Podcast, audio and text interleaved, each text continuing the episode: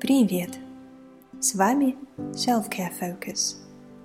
Проект, который помогает приобретать знания и заботиться о себе. И я, Наталья Делазари. Перед сном вы слушаете историю на английском, изучаете язык и засыпаете. Вы уже просмотрели карточки со словами. Теперь пришло время закрыть глаза и расслабиться. The Little Prince by Antoine de Saint-Exupéry.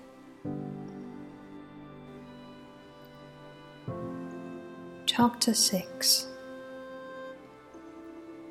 Oh, little prince, bit by bit I came to understand the secrets of your sad little life. For a long time, you had found your only entertainment in the quiet pleasure of looking at the sunset. I learned that new detail on the morning of the fourth day, when you said to me, I'm very fond of sunsets. Come, let us go look at a sunset now. But we must wait, I said. Wait? For what? For the sunset. We must wait until it is time. At first, you seemed to be very much surprised. And then you laughed to yourself. You said to me, I'm always thinking that I'm at home. Just so. Everybody knows that when it is noon in the United States, the sun is setting over France.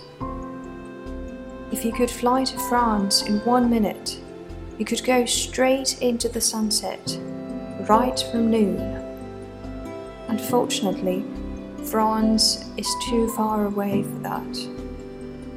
But on your tiny planet, my little prince, all you need do is move your chair a few steps. You can see the day end and the twilight falling whenever you like. One day you said to me, I saw the sunset 44 times. And a little later you added, You know, one loves the sunset when one is so sad. Were you so sad then? I asked on the day of the 44 sunsets. But the little prince made no reply.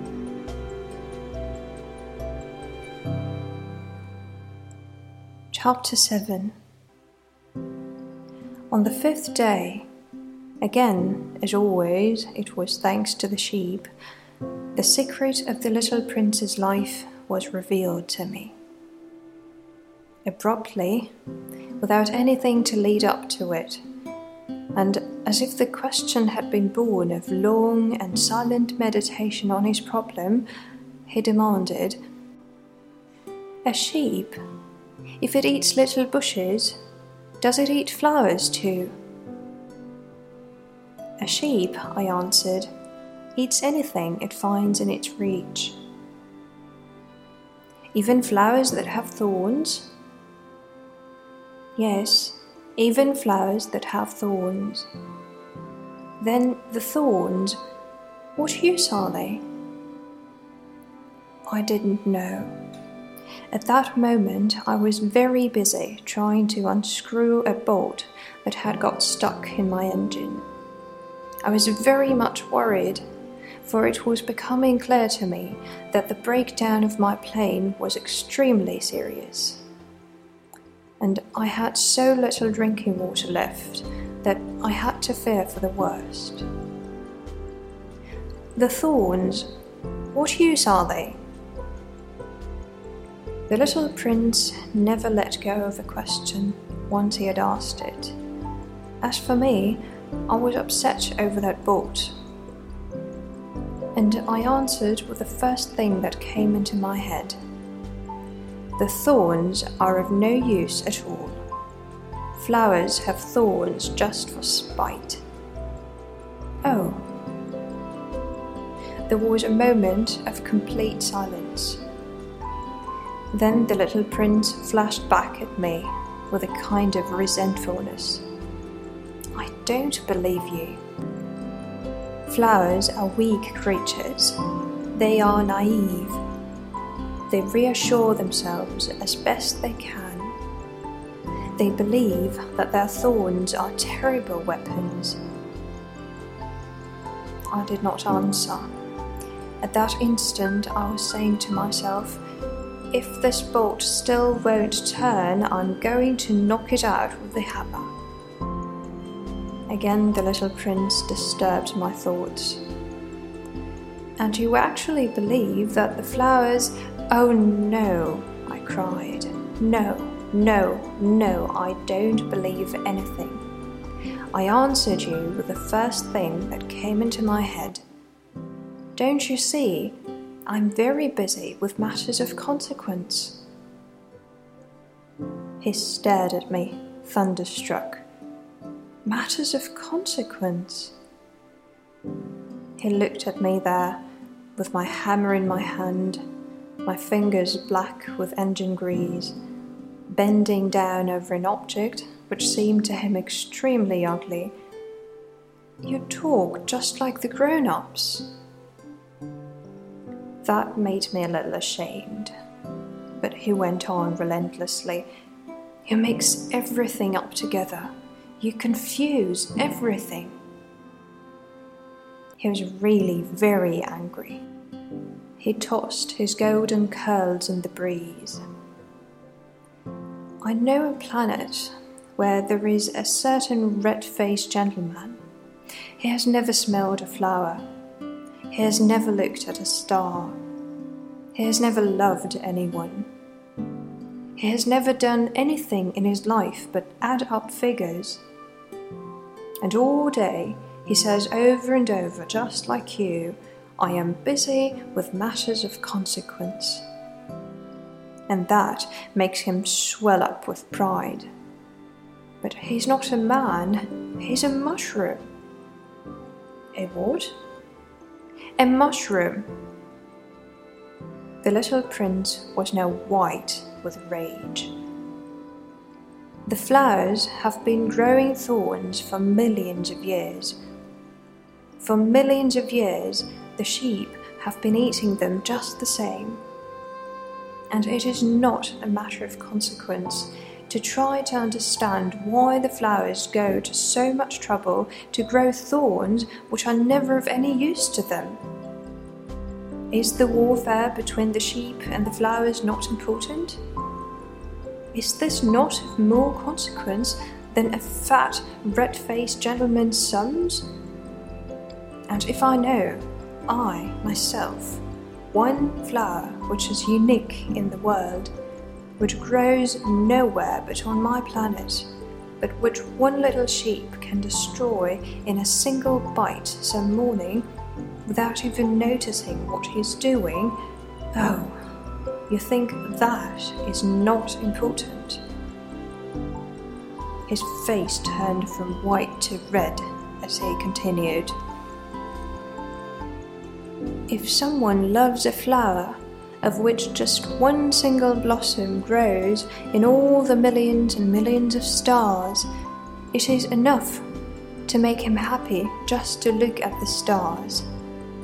He can say to himself, Somewhere my flower is there.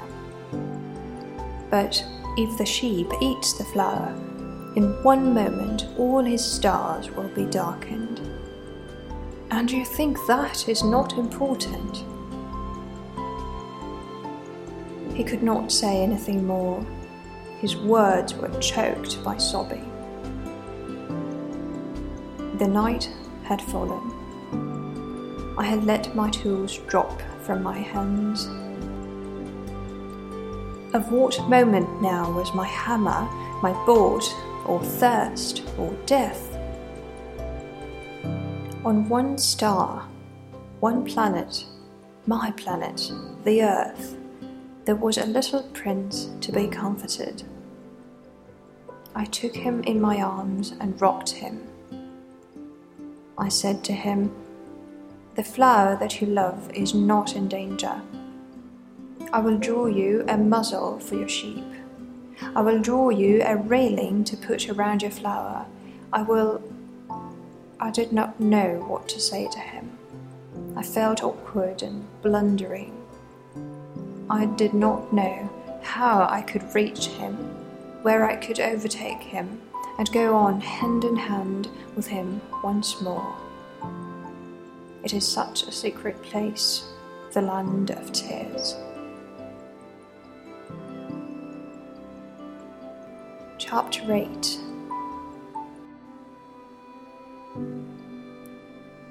I soon learned to know this flower better. On the little prince's planet, the flowers had always been very simple. They had only one ring of petals. They took up no room at all. They were a trouble to nobody. One morning they would appear in the grass, and by night they would have faded peacefully away. But one day, from a seed blown from no one knew where, a new flower had come up. And the little prince had watched very closely over this small sprout, which was not like any other small sprout on his planet. It might, you see, have been a new kind of baobab. The shrub soon stopped growing and began to get ready to produce a flower.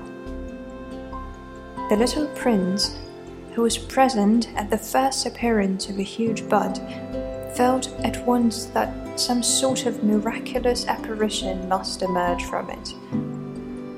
But the flower was not satisfied to complete the preparations for her beauty in the shelter of her green chamber. She chose her colours with the greatest care she adjusted her petals one by one. She did not wish to go out into the world all rumpled like the field poppies. It was only in the full radiance of her beauty that she wished to appear. Oh, yes, she was a coquettish creature, and her mysterious adornment lasted for days and days. Then, one morning, exactly at sunrise, she suddenly showed herself.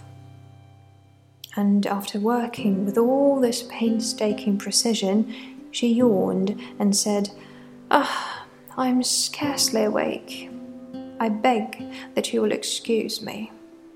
My petals are still all disarranged. But the little prince could not restrain his admiration Oh, how beautiful you are! Am I not? The flower responded sweetly, and I was born at the same moment as the sun. The little prince could guess easily enough that she was not any too modest, but how moving and exciting she was. I think it is time for breakfast, she added an instant later if you would have the kindness to think of my needs. And the little prince, completely abashed, went to look for a sprinkling can of fresh water. So he tended the flower. So too she began very quickly to torment him with her vanity, which was, if the truth be known, a little difficult to deal with.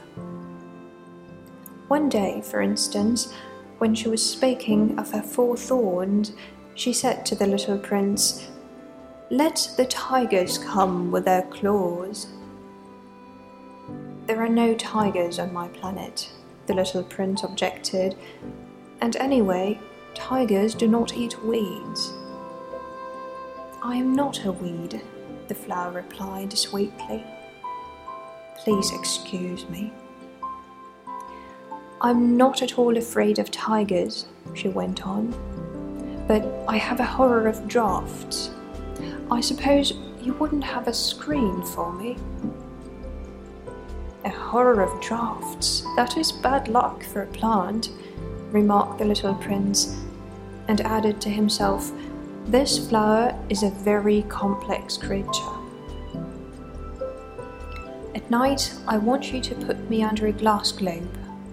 It is very cold where you live. In the place I came from.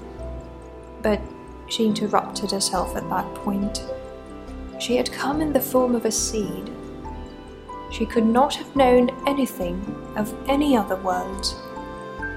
Embarrassed over having let herself be caught on the verge of such a naive untruth, she coughed two or three times in order to put the little prince in the wrong. The screen? I was just going to look for it when you spoke to me. Then she forced her cough a little more so that he should suffer from remorse just the same. So the little prince, in spite of all the goodwill that was inseparable from his love, had soon come to doubt her. She had taken seriously words which were without importance, and it made him very unhappy. I ought not to have listened to her, he confided to me one day. One never ought to listen to the flowers. One should simply look at them and breathe their fragrance. Mine perfumed all my planet. But I didn't know how to take pleasure in all her grace. This tale of claws, which disturbed me so much, should only have filled my heart with tenderness and pity. And he continued his confidences. The fact is that I didn't know how to understand anything. I ought to have judged by deed and not by words. She cast her fragrance and her radiance over me. I ought never to have run away from her. I ought to have guessed all the affection that lay behind her poor little stratagems. Flowers are so inconsistent, but I was too young to know how to love her.